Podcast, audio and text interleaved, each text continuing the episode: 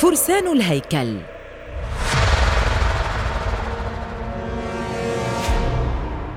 أوروبا القرون الوسطى. مجموعة من الفرسان. بمجرد سماع اسمهم كانت ترتعب النفوس. عرف عنهم بؤسهم الشديد مهمتهم واحدة حماية حجاج بيت المقدس. أما عن نشاطاتهم الأخرى فهي سرية للغاية. ليجتاح نفوذهم الاقتصادي أنحاء القارة العجوز من أبناء الفاتيكان المدللين إلى ألد أعدائهم لتكون النهاية مأساوية بشكل مرعب. كيف حدث ذلك؟ جنود المسيح أو فرسان الهيكل أو فرسان المعبد ترتبط نشأة فرسان الهيكل بالحملة الصليبية الأولى عام 1096 للميلاد حيث كان الصليبيون يسيطرون على فلسطين بما فيها القدس وأجزاء هامة من سوريا. لكن البداية كانت قبل ذلك بسنوات عدة.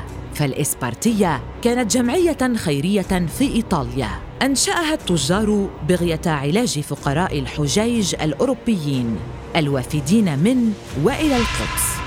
بقيت الإسبارتية مكتفية بالعمل الخيري إلى أن تصاعدت الأمور بعد الحملة الصليبية الأولى على القدس عام 1096 حيث أثارت الحملة غضب الناس هناك الذين لم يكفوا هجماتهم لاسترداد القدس وتعدى ذلك إلى هجمات على قوافل الحجيج المسيحيين مما شكل خطرا عليهم. وهنا بدأ تحول هذه الجمعية من العمل الخيري إلى العمل العسكري لينبثق عن الإسبرتية مجموعة فرسان فرنسيين تحت قيادة فارس يدعى هيو دو بانيز. قاموا بطلب الإذن من حاكم القدس والبطريرك جيرموند يقترحون فيه تشكيل تنظيم رهباني مهمته حماية الحجيج. فتمت الموافقة على ذلك وكان للفرسان جناح مخصص في القصر الملكي التابع لحاكم القدس فأطلقت المجموعة على نفسها اسم فرسان الهيكل أو الجنود الفقراء للمسيح. وذلك كونهم فقراء فعلاً وخرجوا لمهمة اعتبروها مقدسة. بعد العمل الجاد والمستمر في حماية الحجيج نال الفرسان اعتراف البابا هونوريوس الثاني ونالوا الصفة الرسمية عام 1129 فأذن لهم بارتداء ملابس الرهبان وأعفاهم من الالتزام بالقانون المحلي وسمح لهم بعبور الحدود الأوروبية بحرية. لكنه اشترط عليهم بعدم الزواج وأخذ الأوامر منه فقط مما شكل نقطة تحول كبيرة من حيث التبرعات التي حصلوا عليها وتمويل الفاتيكان لهم. كتيبة فرسان الهيكل كانت الأقوى بين جيوش الحملات الصليبية وذلك لحسن اختيار أفرادها وتدريباتهم القاسية. وعددهم لا يتجاوز الخمسمائة فارس. وحققوا العديد من الانتصارات ويمكن وصفهم بقوات النخبة. فكانت معركة الرملة ضد صلاح الدين الأيوبي وجيشه معركة فارقة.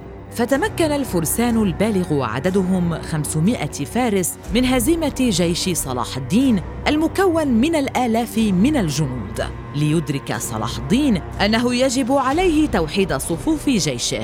وفعلاً قام بذلك وانتصر على فرسان الهيكل في معركة حطين 1187 وكانت هذه بداية النهاية لفرسان الهيكل.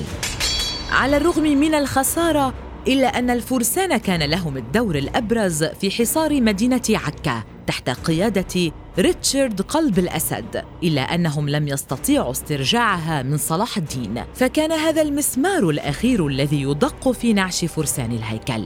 لينتقلوا بعد ذلك لقبرص ثم لفرنسا. ومن هنا تركوا نشاطهم العسكري واتجهوا للنشاطات البنكية والمصرفية. لقد خسر التنظيم ثقة ملوك أوروبا بعد خسارته في فلسطين، إلا أنه كان متغلغلا في المجتمعات الأوروبية فكان يطور نفسه ليصل إلى قوة اقتصادية هائلة. فلحماية الحجاج المسيحيين كان التنظيم بحاجة للتمويل نظراً للرحلة الطويلة فكان على التنظيم ابتكار أساليب جديدة لحماية هذه النقود فأصدر اعتمادات مالية في كل أنحاء القارة الأوروبية ليضع الحاج مقتنياته ونقوده في أحد هذه الفروع ويأخذ وثيقة بذلك ليصبح امنا هو ونقوده ومقتنياته من السرقة. كما يستطيع إظهار هذه الوثيقة لأي فرع من فروع التنظيم على طول الطريق ليسترد ما يريده من ودائع.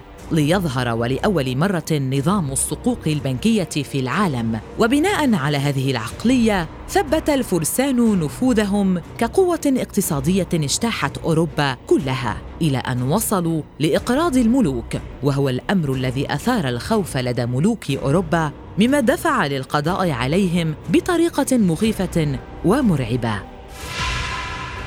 هذا ما أدركه ملك فرنسا فيليب الرابع الذي هم بالقضاء عليهم لسببين. الأول هو أنه كان مثقلا بالديون لهم وكان يخشى من نفوذهم الديني والمالي. والثاني هو الاستيلاء على أموالهم والنهضة بفرنسا.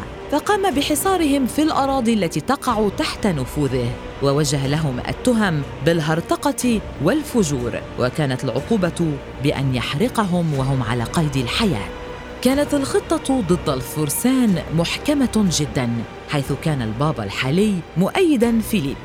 فشن بنفسه حملة اعتقال ضد الفرسان ليصل الأمر إلى حل المنظمة بشكل كلي عام 1312 من خلال مؤتمر نظم في مدينة فيينا وتم وضع قائد المنظمة ونائبه على صلبان مقلوبة وأضرم النار فيها عام 1314 لينتهي التنظيم على يد فيليب الرابع. لكن الغموض لم ينتهي حوله. فقامت قوات الملك باقتحام مقرات فرسان الهيكل في باريس ولندن وفيينا بغية العثور على كنز الفرسان لكن دون جدوى. أسطورة كنز الفرسان ظلت مهيمنة على عقول الأوروبيين حتى وقت حديث ولعل الرئيس الفرنسي شارل ديغول أحد أكثر المتأثرين بهذا حيث أنه وفي عهده أمر بإعادة التنقيب عن الكنز المفقود في قلعة الفرسان لكن دون جدوى. إلى اليوم تدور الروايات والحكايات عن فرسان الهيكل وكنوزهم ويقال أيضا أن هذا التنظيم لا يزال معنا إلى يومنا هذا. ولكن تحت سرية وتحفظ شديدين. ويقال أيضا أن التنظيم يرتبط ارتباطا قويا مع أحد أشهر المنظمات السرية في العالم وهي الماسونية. والجواب لا أحد يعلمه.